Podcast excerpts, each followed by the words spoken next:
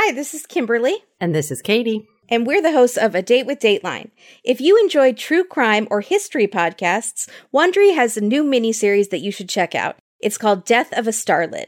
It's about Playboy Playmate of the Year, Dorothy Stratten. In August of 1980, she was found dead in the home of her estranged husband, shot in the face at close range. She was just 20 years old, the girl next door with the shy smile and whispery voice who didn't know her own beauty. But to Hugh Hefner, she was his next Marilyn Monroe. To famed Hollywood film director Peter Bogdanovich, she was his dream starlet. And to her husband, Paul Snider, she was his ticket to fortune and fame. These three ambitious men needed her. One of them murdered her. We're about to play you a brief clip from the show, but while you're listening, be sure to subscribe to Death of a Starlet on Apple Podcasts, Spotify, or you can binge all six episodes right now by joining Wondery Plus in the Wondery app. Wondery.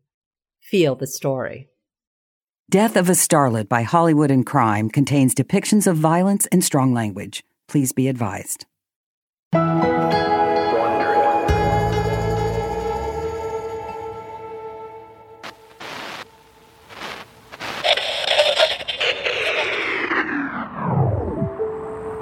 Thursday, August 14th, 1980, 11 p.m. Private Detective Mark Goldstein sits alone in his car staring at a nondescript two story house on a quiet street in West Los Angeles. The guy who lives in the house hired him to tail his wife. She's having an affair. Passing headlights reflect off the windshield and then fade away. Goldstein unrolls the window and a curl of cigarette smoke spirals into the night. He squints at the two cars in front of the house. They've been parked there since noon. The woman he's looking for must be in there. But what are they doing inside? That's the question Goldstein has been asking himself all day. The two roommates got back a few hours ago, and it's been completely quiet since then.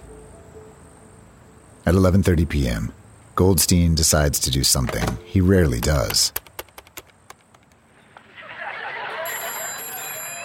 Inside the house, Steve Kushner and his roommate Patty are sprawled out on opposite ends of the couch when they hear the phone ring.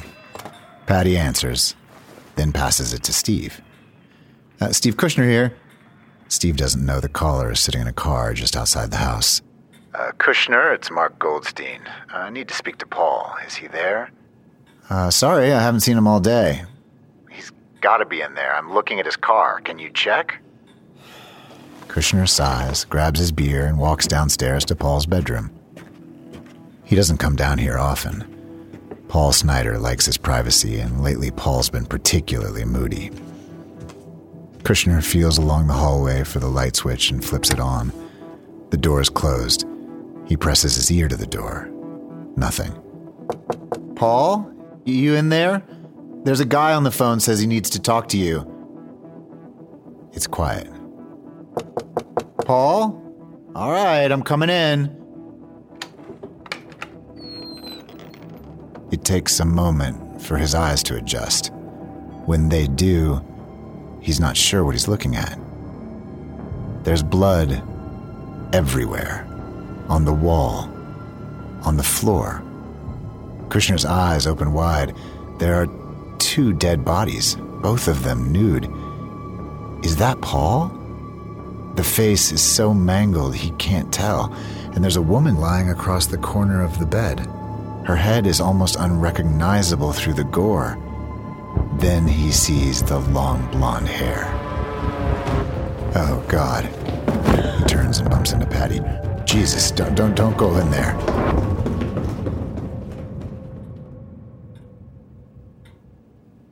Fifteen minutes later, Private Detective Mark Goldstein stands in the living room, the phone cradled in the crook of his shoulder while he smokes. Kushner sits on the couch with his head in his hands. The other roommate, Patty, is curled up in an armchair, staring at the TV with vacant eyes. The police are on their way. Goldstein is now waiting to speak to someone else who needs to know what's happened. Finally, he hears the man's voice on the other end. He takes a breath. Mr. Hefner? It's Mark Goldstein. I'm a private detective. I've been working for Paul Snider. Uh, listen, I'm sorry to have to tell you this, Mr. Hefner. I'm really sorry. It's about one of your playmates, Dorothy Stratten. When he's done speaking, there's a long pause. Then the line goes dead. Less than 12 hours later, what Goldstein tells Hugh Hefner will be all over the news. Playboy magazine's 1980 Playmate of the Year has been found shot to death. What nobody knows yet is why.